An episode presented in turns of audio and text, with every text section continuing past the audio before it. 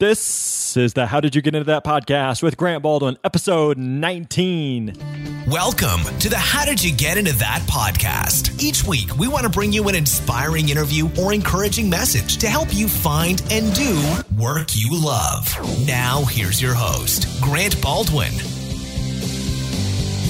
What's up? Welcome to another episode of How Did You Get Into That? My name is Grant Baldwin, and you have arrived at episode 19. Hope you're doing well. Hope you're having a great day so far, great week, and uh, wherever you're at in the world, we got people listening literally from all over the planet, maybe even planets beyond. I don't know if you you have a, a podcast wherever you are, but uh, I guess I guess if you're listening to this, you all right. Enough of this. Uh, anyway, we got a great episode today. Great show. Super excited to share it with you. First of all, I just I wanted to say thanks again just for listening, for tuning in. I know you're busy. I know you got a lot of options. There's literally thousands of podcasts available for you to choose from. And uh, for whatever reason, I, I, hope that this this show is helping you to ponder some things, to figure some things out, to sort some things out in your own world. And I uh, hope it's been beneficial to you. So thank you, thank you, thank you, thank you for tuning in to this podcast. We really, really appreciate it. Hey, one thing that we're doing right now is uh, we've got literally thousands and thousands of people, again, from all over the world that are listening to this. And uh, we'd love to get some feedback from you. So right now, we're doing a survey with our, our podcast listeners. So if you wouldn't mind going to grantbaldwin.com slash survey, grantbaldwin.com slash survey. So if you're driving down the road, if you're in the office, uh, whatever you're doing right now, pause real quick, write that down, plug that into your phone, put it into your computer, grantbaldwin.com slash survey. And uh, what we're doing, we just want to get some feedback. I promise you it's a short, simple survey. It'll take you no more than five minutes. And we'd love just to hear from you of, of what you're looking for. Make sure that we're hitting on the things that you want us to hit on, the things that you, uh, you want to hear about, the things that you want to learn about. We want to make sure that we're covering that for you. So uh, we're doing this for the next uh, couple weeks. We're wrapping up actually this week. In fact, uh, we're going to wrap up Sunday, July 20th, 2014 is when this survey completes. And uh, we are giving away a $50 gift card to iTunes to one lucky survey participant. So make sure that you, again, check that out, grantbaldwin.com slash survey. All right, today we've got a, a, great episode with you. We've got a uh, interview with Jolie Guillebeau, and Jolie is a artist that, that uh, maybe you've heard of, maybe you haven't, but she is an, an incredibly talented artist. And this is someone that I wanted to have on the show because I've heard from from several different artists who go, and I, I have this specific thing that I do with, with drawing or painting or art or, or whatever that thing may be. I'm just trying to figure out how do I actually get it out into the world. And so whenever I came across Jolie, I wanted to make sure that her story was shared with you, the listener. I think this will be really, really beneficial and applicable to your world. A couple things that I'm interested to uh, for you to catch in this episode is one how Jolie she really just continued to chase a dream or passion even when everyone was second guessing her. And I think there's a lot of people, maybe you would find yourself in the same spot where you have this dream, you have this desire, you have this goal, this thing that you want to do with your career, this thing that you want to do with your life. And everybody around you, even though they're they're well meaning and they're well intentioned, they're looking out for the best of you, they're just going, Are you sure? Have you thought about this? Or what about this? What if you did this thing over here instead? Maybe that would be a, a better fit for you. And so I want you to hear in Jolie's story of how she processed that, how she dealt with that, how she continued to chase that dream regardless of what everyone else was saying. Also, there's a really cool point in her story where there's this one moment where she got up the courage to talk to someone she admired and how it literally it changed everything for her. And I've heard this theme in a lot of people's stories, a lot of interviews that we've done so far of people who said, you know, I, I took one small step and, and to looking back, it may have been a small step, but in the moment to me, it was something massive. It was something significant. It was something huge. And how that one small thing really changed everything and how it took so much courage to be able to take that step. And so I want you to uh, to, to pay close attention to that. Also, uh, she talks a lot about how just being consistent in art and being consistent in your work, how diligent she's been to just do the work even when it's not enjoyable. Whatever that, that passion is of yours, whatever that career thing is for you, and you may on the outside looking in be like, man, I'm going to love it. That's going to be great. It's just going to be a walk in the park every single day. I hate to burst your bubble, but it's not. Most days you may really, really like it, but there may be some days where it's just it's just work. It's not fun anymore. It's not the thing that you just wake up and you're like, oh, I can't wait to do this. Now most days may be like that, but there's gonna be those days you're like, I just It's just work. And so how do you stay diligent? How do you stay consistent even when the work is not enjoyable? You'll hear some of her her own practices and how she stayed so consistent in her project. So hope you enjoy this episode. Hope you enjoy this interview. Uh, again, as always, you can find all the show notes, links, everything that we discuss and talk about. Jolie actually references a, a cool uh, TEDx presentation that she was a part of that you can uh, we'll have links for in the show notes as well. So you can check that out at grantbaldwin.com slash Jolie Guillebeau. All right that wraps that up. So let's uh, let's get to this interview. Here you go, episode 19 with Jolie. Enjoy.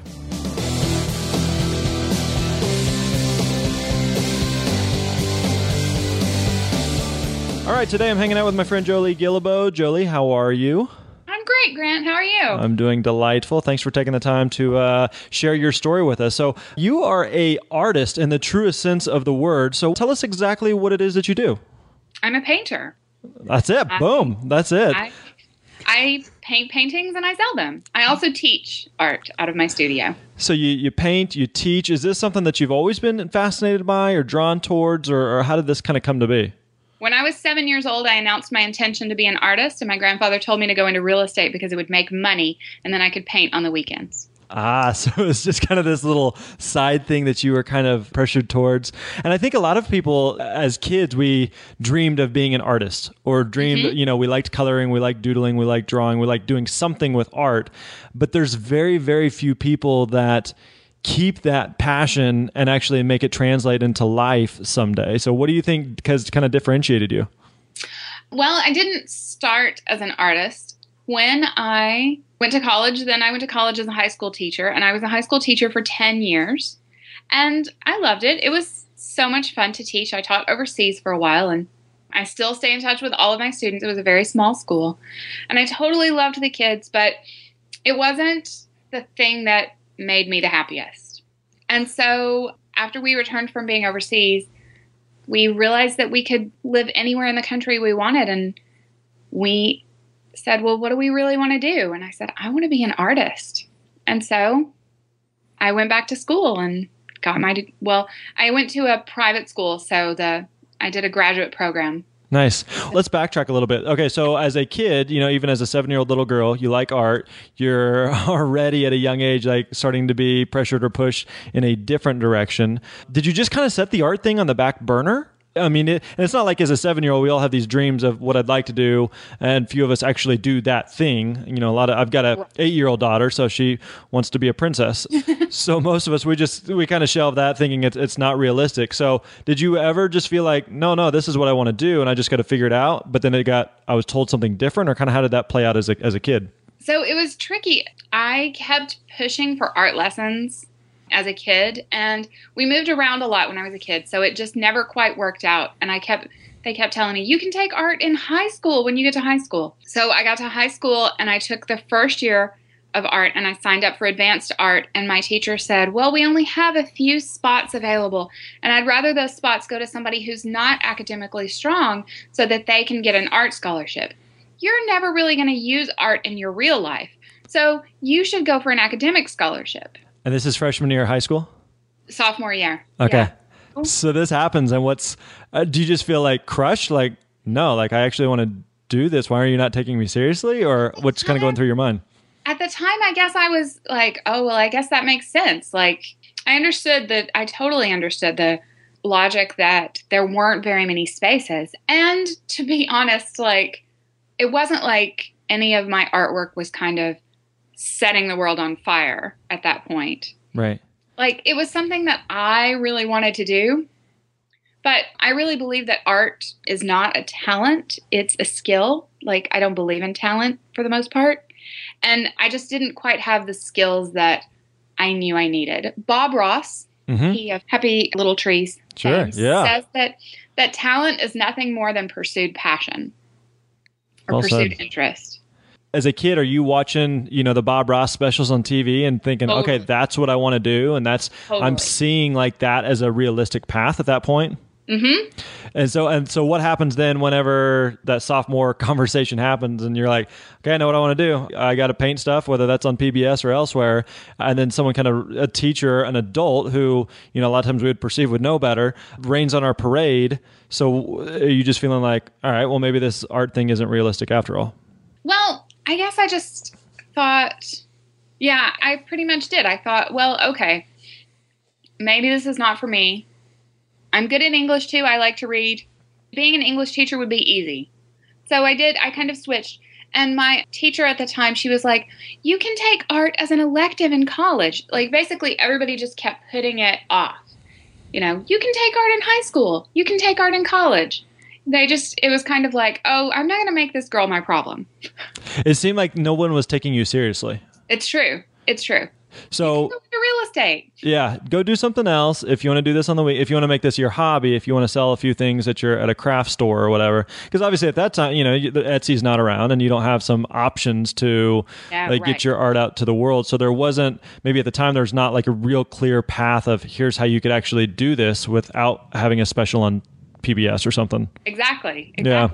So very vague and uncertain. yeah, understand. And I think there's a lot of careers like that where there's not necessarily like a clear path of travel of here's how you get into this. It's, you know, it's a, a lot of people trying to climb the mountain, but going at it a lot of different ways. And uh, hopefully eventually we, everyone's kind of making it to the destination that they want to arrive at and whatever that career thing may be. Right. Right. So it sounds like you're you're interested in the art thing. That's kind of uh, pushed to the back burner for a little bit. And so you, you mentioned, all right, I like reading, I like writing, I, I like English. So sounds like you start to head down that path more because it seems to be the path of least resistance. Exactly. Exactly. I got my degree in English and education within three years. I started teaching at the same high school that I graduated from in when I was 21 years old. And yeah, it was pretty miserable. So immediately you've been in this school system, you go right back into it as a teacher, and you just mm-hmm. like from day one, you just hate it. Hate it. Nothing at all is appealing to you. Well, I think in general, like it's really challenging for first year teachers, and no matter what. But the I loved the idea of like I love to read, and I loved the idea of like sharing these books that I love to read with other kids. And I say other kids because I was still a kid at 21 years old. Yeah, we still are today. Let's keep telling keep telling keep telling ourselves that. It's true. but I just like it was a lot of paperwork and a lot of politics. And the biggest part that was so difficult for me there is that these were so many of the teachers that were now my colleagues had been my teachers that I had looked up to in high school. And they were very disappointing as colleagues. It's kind of like that that peek inside the sausage factory. Yes. and you're like, I really like eating a hot dog, or this, I just don't want to know how it's made. And uh, you peek behind the curtain, and you're like, ah, this kind of taints my whole experience. And Uh-huh. And to use that analogy, I'm actually a vegetarian. exactly, So the peek inside the sausage factory really ruined it for me. in in more ways than one. Exactly. So let's let's scoot back a little bit. So when you're in, Yeah. even in college, so you're the path at that point is you're planning on being a teacher. Are you taking any art classes on the side, or, or where's that okay, fit in? so so I got to college. I got to college and I like you're required to take the one art elective. And they have like art history for non-art majors. But they also have drawing 101 and painting 101. And I signed up for drawing 101 and I got to the class and the instructor looked at me and said, "You're not an art major. You're not on my list." I said, "Oh no, I'm an education major. I'm I'm majoring in English." And he's like, "Well, why are you in my class?" And I said, "Well, we have to take one art elective." And he said, "Then you're supposed to be in art history for not art majors." And I was like, "But can't I take drawing 101?" and he said, "Well, you can, but I'm not going to grade you on it. You, you know, I'm not going to critique your work or spend very much time with you because my funding is based on how many of these people I translate into art majors." It's like there's a series of people just doing their best to rain on your parade. Exactly. Over and over. And I was just like, I don't know what I don't know what to do. What have. I done to tick all you people off? Exactly. Exactly. Is that the only art class that you took? That's the only art class I took in And college. and so is that just a miserable experience because of him or Mhm. you're just drudging your way through it? Yeah, it was we spent most of the semester drawing brown paper bags. That's awesome. Uh-huh. It was like and he would just walk past and go, huh. Wow. You know, so So, So- that was disappointing. But I after like after that first miserable year teaching, then I signed up for like this little old ladies art class during the summer. And so at the time, this is still just kind of a, a hobby. This is just a little, it's a little pastime for you. Exactly. So are you looking to anyone? I mean, you, you've got like a, a Bob Ross, but a lot of times we look at like a, a Bob Ross or we look at someone who is a successful name in whatever space and we're like, well, they're, they're successful, but also they're a big name and I could never become that. Was there anybody that you were looking at that you thought like, this is a realistic trajectory that I can get on to get into this space or to become this thing? Or did you have any options or examples of what you were looking at? So in Hazel Green, Alabama, there aren't that many professional artists. I was going to say, it sounds like a growing metropolis. Yeah, it was it was a really uh, progressive sort of place. it sounds like it. um, there aren't actually that many artists, but there was this little old lady art class that I, I went to. They were all retired. I was the youngest in that class by at least 40 years. so you're the the granddaughter of the group. Exactly. And they just think I'm the sweetest, smartest. It was really the first time I got encouragement of any kind. That's cool. That's They- crazy. You've gone through like so many times of people like shooting down the dream before you get to a group of people that are like, no, you could actually do this. Like you're good, and let me pat you on the back and encourage you. Exactly. And they like they were like, "Why are you teaching? You should be drawing." And, you know, So And- when they're saying this, are you going, yes? Why am I teaching? it couldn't even really register that that was true at that point because so many people had shot it down for so long that like now I look back and think, yeah, like I was uh, like they were validating something in me that I was really uh, like needing, but I wasn't even fully aware of it at that point. Yeah. So, It's crazy the uh, like the power of people's words that like we wouldn't even think of, like just kind of like an offhand comment that at the time you're like, yeah, it's not a big deal, but then later you're like, I still think about what that person said, and I did go down this path or I didn't go down that path because of that little thing.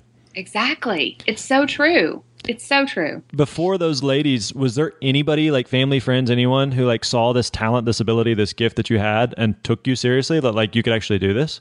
I have my mother's sister still has the very first thing I ever did in that beginning high school art class. She kept it. She loved it and she was like, "Oh, this is really pretty." She saw it as I was working on it and I gave it to her for her birthday. She still has it framed in her dining room. That's beautiful. That's so cool. So, my aunt Judy totally believed in me. Shout out to Aunt Judy, who's probably Amen. listening to this, of course. So, all right. So, uh, you've got Aunt Judy who's respecting it and validating it. Everyone else is kind of questioning it. Is it in your own, like, just soul, just getting buried deeper and deeper and deeper in there that there's no way this is ever going to be a thing? it was buried pretty deep, but it was kind of like lava. It was growing. I was so miserable as a teacher, well, as a public school teacher in Alabama. I was so miserable. And we knew that we were going to work overseas. So, and these little old ladies kept encouraging me. So, the year before, as we got ready to move to work overseas, then I just took like a job in the mall and fully invested in those art classes. And what happened, the little old ladies introduced me to this man named Jack Dempsey, who was the retired art professor there at the University of Alabama in Huntsville. He was not entirely convinced that I he he didn't have a lot of respect for this little old lady's art class. Yeah.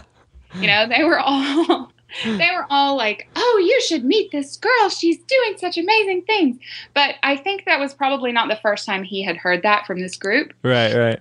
So he was sitting at a restaurant one night and I looked over and we were we were at a different table and he was sitting by himself and it's it's a small town so you know I knew exactly who he was and I had just come from art class and my work was in the car and I like worked up all my courage and walked over and said Mr. Dempsey you know my art teacher has told me about you and he said oh yeah she mentioned you to me Wow. I said, and he didn't seem very happy to be interrupted. and I said, I said, I have my work in the car. I just came back from class. Could I show it to you? And he said, Well, you have to show it to me if I'm going to let you in my class. So you might as well do it now. And so I went out to my car and I brought in, I was working on these, like on black paper with white pencil. And it was these, uh, series of jazz musicians. And there were these drawings. And he took his glasses off and he got very, very close to the paper and he like pulled it out and he kind of had this like dramatic moment. And then he looked over the paper at me and said, You and I are going to get along just fine. Wow. Why don't you bring, here's the supply list, and why don't you be in my studio at 7 a.m. on Tuesday morning? And that was a big turning point for me. It was the first time anybody ever believed in my work and saw it immediately. Isn't it crazy like how vividly you just described that moment? Like it's like as if it happened yesterday. And so mm-hmm. many people I've talked to they they have like that moment you know even now like I'm talking I'm getting goosebumps just talking about we're just like we have those moments where like just getting the courage to talk to that person that changed everything for your career and where you're going and your confidence and feeling like oh my gosh, this person that I look up to and admire believes in me and they just validated me. And I just, like, if you hadn't had that conversation, how would your whole trajectory have changed? Exactly. That's yeah. crazy. Crazy, crazy. All right, so you you go talk to him. You're probably just petrified out of your mind that this could go oh. really well or could not. Goes awesome, and then you connect with him, and you're part of his class. And it's I assume at that point your confidence is just like sky high and just continuing to grow. Totally. And he, I mean, even now, like that was that was like 15 years ago, 16 years ago, no, 14 years ago. There are like some fundamentals of the way that I paint and the way that my work, you know, is in the world, and that so much of that is because of of him and the way that he kind of got me started. So, but then we already at that point had planned to to go work overseas. And he was furious at me. he was like, I can make you an artist. Where are you going? So we committed for a two year stint working overseas, and that ultimately turned into four years. But he was really, I was, I only studied with him for eight months. But during that eight months, like, he really instilled that confidence in me to say, yeah, you know, you can do this. you can do this. So you at this point you're done teaching. You've got this little job in the mall, and I assume the job at the mall is just so that you don't have to have the job at the school. And Exactly. you just you're just buying time, just trying to figure it out. we were already planning to be overseas before the end of that school year. So it didn't make sense to commit to a full year of teaching. So you you go overseas. You do two years, grows to four. What are you, what are you doing overseas? I'm teaching. Going back to teaching, is it just kind of like the environment you were in in the public school? You're like, I, I like teaching, I just don't like this setting. Exactly. I loved so teaching overseas. I was teaching, I taught, I was the vice principal of the school. There were 50 kids in the school from 15 different countries. About 20 of them were high school students. So, and well, upper school students. So, 7th through 12th graders. I taught English, history, art, and one disastrous year of middle school math. I, I've worked with a lot of middle school students. They are a unique breed. I love the students, but I did not love the math. There you Um, go. Basically, there was a lot of what I called group work, where I'd be like, okay, Tessa, you teach Shane how to work this problem because I think you'll do a better job of teaching him. You know, That's awesome. this is the best way for you to learn how to do it. What's happening with your art in your own mind while you're over there? Are you still kind of painting and doing some stuff on the side, still kind of dabbling So- with it? I took my like I took my colored pencils, the resources and the availability for the way that we were actually living on a ship, a hospital ship that was overseas. So the captain of the ship wasn't very keen on me having the the crazy oil paints or anything like that in his the highly flammable right, paint on his on his small ship. Right. he wasn't too keen on that but i worked i worked with oils i mean with acrylics and with watercolor i did basically that last year on the ship. It was a time of big transition and we knew that we were coming back to the states. And i accepted the role of vice principal for the school. So every day in my office anytime i had a few minutes and i just made myself like this big calendar out of like drawing paper and I just filled in the calendar with a drawing every day. Hmm. And now I realize like that was a kind of the beginning of my daily painting practice. So you're you're doing this painting over there. You're there for two years. Two becomes four. As you're getting near the end of, of the fourth, there is the plan to come back. Are you planning on? Okay, I got to get back, and I got to I got to figure out how to turn this into a career. Are you seeing kind of a clear path of how this translates into making a living, or what's where's kind of your head at, at that point? I still have no idea how I'm going to make a living, but I definitely realize I had a couple of people ask me, well, you can go back and you can do anything. You don't have to go back to Hazel Green, Alabama anymore. You can go anywhere and do anything. What are you going to do? And it kind of came out of my mouth so quickly that I didn't even quite realize it. Like, I said, oh, I'm, I want to be an artist. And it even kind of stunned me as I heard myself say it. And so, and the person I was talking to was like, well, let's figure out a way for you to go be an artist. So that's what we did. So it's like that Freudian slip if it comes out. It's like, oh, where'd that come? Where'd that come from? In a good way. Exactly. Like, where did that come from? And it's like just deep within me is there's there's this drive and this desire to to be this thing. So you come back. What happens next? Do you go go back to Alabama? Do you head elsewhere? So it worked out absolutely amazingly. My husband and I both applied to one school. We both found uh, programs in Seattle, Washington that we really loved and we were very excited about. We each applied. We put, we put all of our eggs in one basket. We he had to get in and I had to get in, and then we would move to Seattle. And we both got in. Wow. So, So you head to Seattle. Are you so you're going to art school at that point? I'm going to art school. All right. So what's how long are you in art school? I was in art school for two years.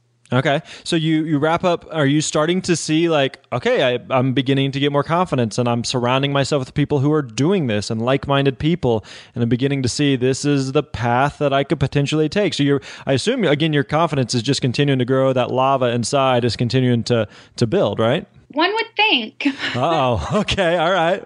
Tell me more. um, actually, so that first year, especially in Seattle, I was in art school for 30 hours a week. I was required to spend 30 hours a week in the painting studio, plus the lectures and the other like color theory and things like that.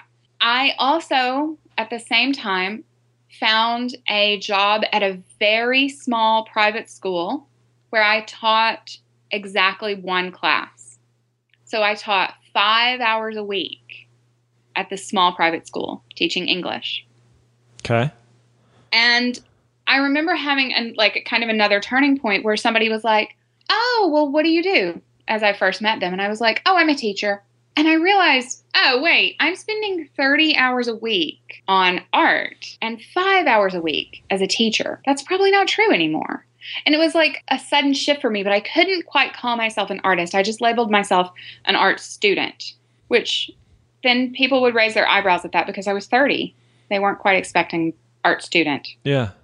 It So- seems like you had a really difficult time just like accepting like this is who I am or this is what I want to do and we're just Yeah. kind of worried what people might think. Yes, because it had been this thing like so many people in my life had had resisted it. Even as I like when we came back and moved back to Seattle after being overseas, some of my family was like, "What does that have to do with anything? Why are you doing that?" Like there was even some very strong resistance, Even from family? even from family. So you've got so many like it seems like just the odds are stacked against you that nobody thinks you should do this. You're questioning it yourself. Why didn't you just throw in the towel? Because it's what I was supposed to be doing. Yeah. So even then, you just like internally, there's still just this. I just, I don't know. I can't put my finger on it. I can't Right. explain it, but I know that I know that I know that this is what I'm supposed to do. Yep. That's tough to get anybody else to like get that or see Right, that no. or understand Right. that because it's like it's, you just can't articulate it. I can't really explain it, but I know like deep in the core and the fiber of who I am, like this is what I'm supposed to do. Yes. So And to his ahead. credit, my husband was never a person that resisted this in any way. He was always behind me. Why are you teaching if you're miserable? What can we do right. to make this, you know? So He has always been very supportive. And I think that is a, a big key to my being able to kind of overcome all that other resistance. Cool. So you're doing the art thing, but also still kind of teaching on the side. At which point did you start creating art on your own where you started selling it and it started kind of becoming its own thing? Yeah. So my last year in art school, it was a studio program where they we were required to work completely independently. And then we had kind of like a senior show at the end of that. And I sold two of the pieces from that show. And that those were my first big sales. And what was interesting is even then, some of the professors at the school were kind of startled that I sold the work. It was then I was coming across a new resistance because people were saying, "Well, why would you sell your work?"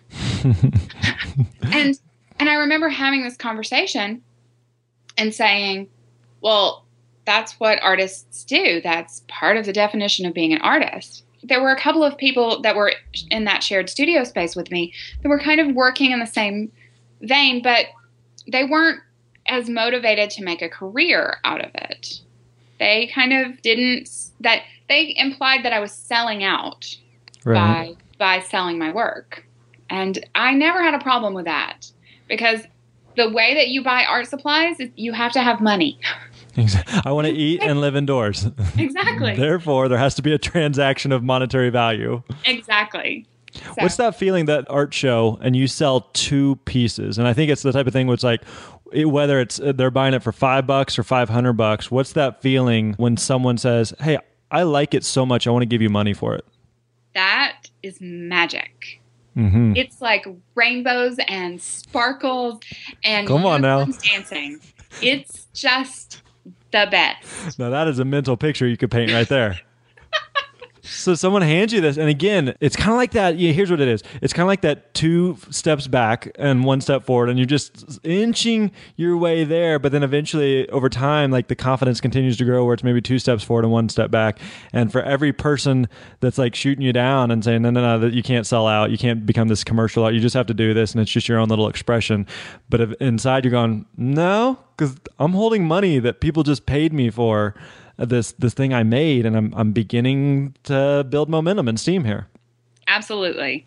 So let's fast forward today. How do you like as a as an artist? I think that's a lot of, a question that a lot of people have of uh, you know maybe I like painting or drawing or whatever that niche within the art space is. But today, how do you make a living doing that? So that was one of the things that kind of I kind of had to walk through this little bit of a labyrinth after I graduated from art school and kind of sort that out for myself in a different way. So I had the traditional route is a gallery. Mm-hmm.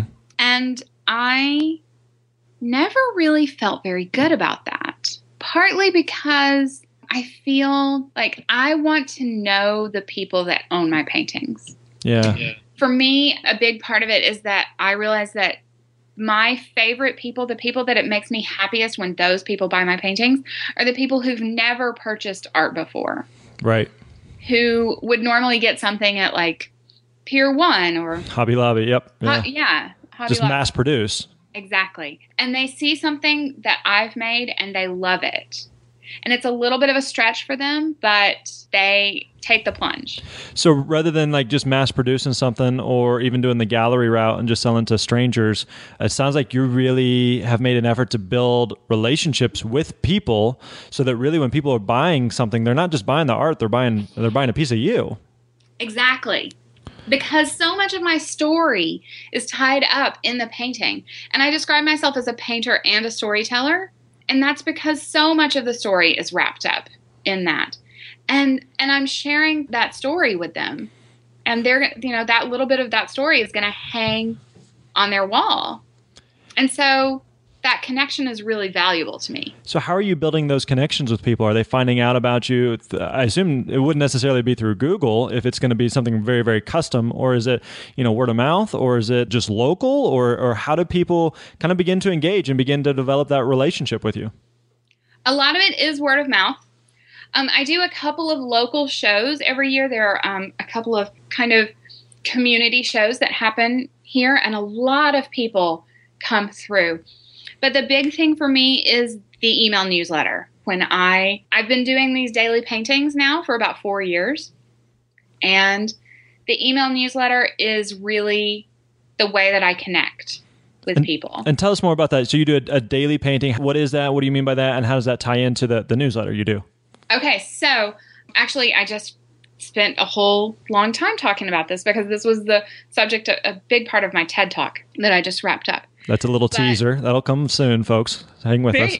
So my struggle was that I had this like idea that artists needed everything that artists made needed to be like big and grandiose and glorious and and I only liked painting like small and and tiny things. Like that was what made me happiest. So I just didn't paint anything for almost an entire year after I graduated art school. I was really miserable.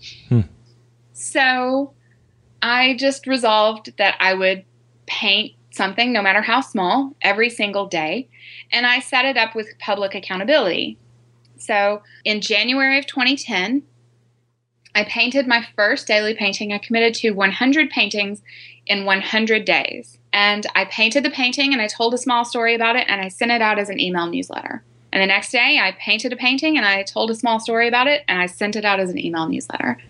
And basically, I've been doing that every Monday through Friday since January of 2010. That's I did crazy. just I just wrapped up. I took a little break because for the TEDx talk, I also created an installation for that day where I painted a thousand small paintings as the backdrop for that day. So because I was working on those thousand paintings for that were specifically for TEDx. Then I stopped doing the daily newsletter. Yeah. But I'll return to it. I got to ask you this. So you you're doing you know a painting a day, a hundred and a hundred days for this TEDx talk you just did. You did a thousand individual paintings. You're doing something that you love, but doing that thing hundreds or even thousands of times. Are there days where it just feels like work? Of course. Yeah. There are lots of days when you know, there's something else that I'd rather be doing. Right. You know, especially like there are a few times that there's been like some sort of stressful thing happening in my world that I can't really talk about. I had a breast cancer scare a couple of years ago, and there was a like there was a long time of limbo there. But I was just plodding through with a daily painting, and I couldn't talk about what was happening for the most part. Mm-hmm. So that was kind of a difficult work phase for me. Yeah. It felt like a slog. And I paint, what I do is I'll choose a topic and I'll, so I'll do 100 portraits or 100 landscapes or 100 still lifes. So I've kind of like alternated through through things in batches of 100 and usually around day 65 i'm like okay, can we be done now? I've, I cannot paint any more pretty little trees. Exactly. I've got to do something different. And then, so usually there's kind of a slog that kind of happens between 60 and 75. But once I hit 75, then it's like, whoa, I've painted 75 of these. Yeah. And then it, it you know, the excitement builds again. That's so cool.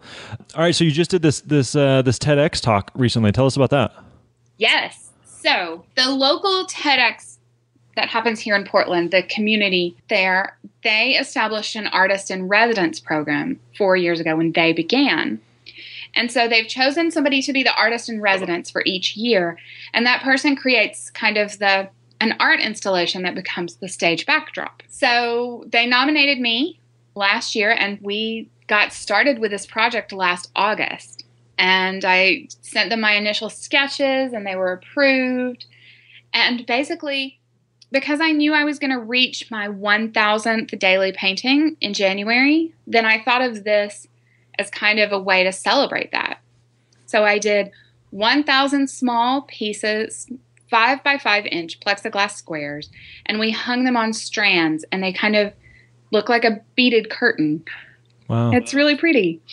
Well, if I do say so myself, it's really pretty. oh, that's not, I mean, especially a thousand of them uh, yeah. that have been like handmade, handcrafted, and each one, I'm sure in your own, like as you've described, each one has kind of its own story to itself. Exactly. And piecing those together to be a part of, uh, again, I think it's a good illustration of just your story. It's like each little piece contributes to something that's just bigger than itself.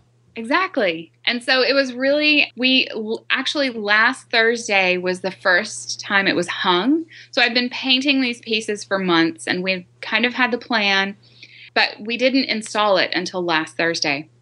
What was your thought when you saw it? The tech team kept getting annoyed with me because. Um, so we hung the strands and then we would have to like kind of straighten the squares, you know, to get everything lined up. And then they'd raise the truss that the installation was hung on just a little bit more, and we'd straighten the squares again. And then they'd raise it a little bit more until it was all the way up. But every time that they raised the the truss and the pieces st- kept going up, then I would play the Hallelujah chorus. so they were like, "Oh, yay! She's gonna do it again. Here we go." but it's got to be just a that just amazing feeling of just you know months and months and months of this culmination of of all this massive work and energy and effort and it's like ah this is what I've been working toward. This, you know, this is it. And so being able to, to share that. So now listen, if you're, uh, whoever's listening to this right now, if you're driving down the road or you're in the gym or you're in the office or whatever you're doing, you're listening to this, we can describe it all day long. You got to just go online and watch the video. All right. So we will link it up in the show notes there. Amazing TEDx talk. I'm, i know you're going to dig it. So just make sure that you, you check that out. Jolie, if people want to just pick your brain or, or just want to learn more about your art or your story itself, where can we find out more about you? JolieGuillebeau.com. Can you spell that out for us? Of course, because Guillebeau, you know, it's such a It is. such an easy name. It is. yeah, so Jolie, J O L I E, and Guillebeau, G U I L L E, B as in boy, E A U dot com. Com. Check it out, people. For reals. If you are an artist or even if you love art and uh, you're looking for a story that goes along with the art that you have, make sure that you check it out. Also, Jolie's got this like, this cool newsletter she talked about. So make sure you sign up for that. A new piece of art every single day. So make sure that you're you're a part of that. So Jolie, again, thank you so much for uh, taking the time for sharing your story, your journey, some of the lessons that you've learned along the way, the resilience that you have built up to ignore the resistance and the critics and to pursue something that you were put on this planet to do. So thanks for sharing your story and your art with us. Thanks, Grant. It was a pleasure. Awesome. We'll talk to you soon. All right, there you have it. Hope you enjoyed that uh, that interview with Jolie Guillebeau, and I hope that uh, maybe you're just inspired and encouraged by her story. Maybe you're an artist and you've got your craft, you've got your thing that you do, and you're just trying to figure out how do I how do I get this art out into the world? I hope uh, hope her story and her journey was encouraging to you, and and maybe you're not an artist. Maybe you're just like I, I've got my thing over here that I do. Listen, we're all in one way or another, we're all doing some form of art, and we're trying to just figure out how we we share our work with the world. Whatever that thing is for you, maybe it's blogging, maybe it's writing, maybe it is art, maybe it is photography, maybe it's film, maybe it's podcasting. Whatever it is for you, how do you share that thing with the world? And so I hope that uh, her story was encouraging to you. As we uh, mentioned before, you can find all show notes, links, everything that we discussed. You can check out that TEDx talk that we talked about, uh, grantbaldwin.com slash Jolie Guillebeau. Now, as I mentioned at the top of the show, we're doing this survey right now that we would love, love, love, love for you to participate in. You can go to grantbaldwin.com slash survey, grantbaldwin.com slash survey, and, uh, and check that out. And we would love if you just take, literally, take five minutes to fill that out. Uh, wherever you're at in the world, we'd love to get some feedback from you. Make sure that we are hitting on the, the subjects and topics that you want to hear about. Again, we're doing a, a giveaway, a fifty dollar gift card to iTunes, and so you can uh, you can be a part of that just by participating in the survey. We'll do a random drawing. The deadline for that is Sunday, July twentieth, two thousand fourteen. So make sure that you get to that ASAP. All right. Hey, also, we've had so many great reviews on iTunes and just some really, really kind feedback from people. And I just want you to know how much I appreciate that. I love, love, love, love hearing from people literally just all over the world of how the, the interviews and the episodes have been beneficial to them, how they're helping them, how they're helping them just figure out what it is that they were put on this planet to do. And so we, we really appreciate that. If, if you'd like to, to leave us a rating and review on iTunes, we'd really, really, really super appreciate that. You can go to grantbaldwin.com slash iTunes and, uh, and check that out. That would be phenomenal. All right, that wraps up episode 19. Thank you so much for listening. Thanks for hanging out with us. Thanks for going on this journey with us, for being a part of the How'd You Get Into That podcast community. We really, really appreciate your support. Episode 20 will be coming to you in a couple days. Until then, peace out, Girl Scout. We'll talk to you real soon. Thanks for listening to the How Did You Get Into That podcast with Grant Baldwin. Don't forget to visit grantbaldwin.com for all the show notes and links discussed in today's episode. We'll see you next time.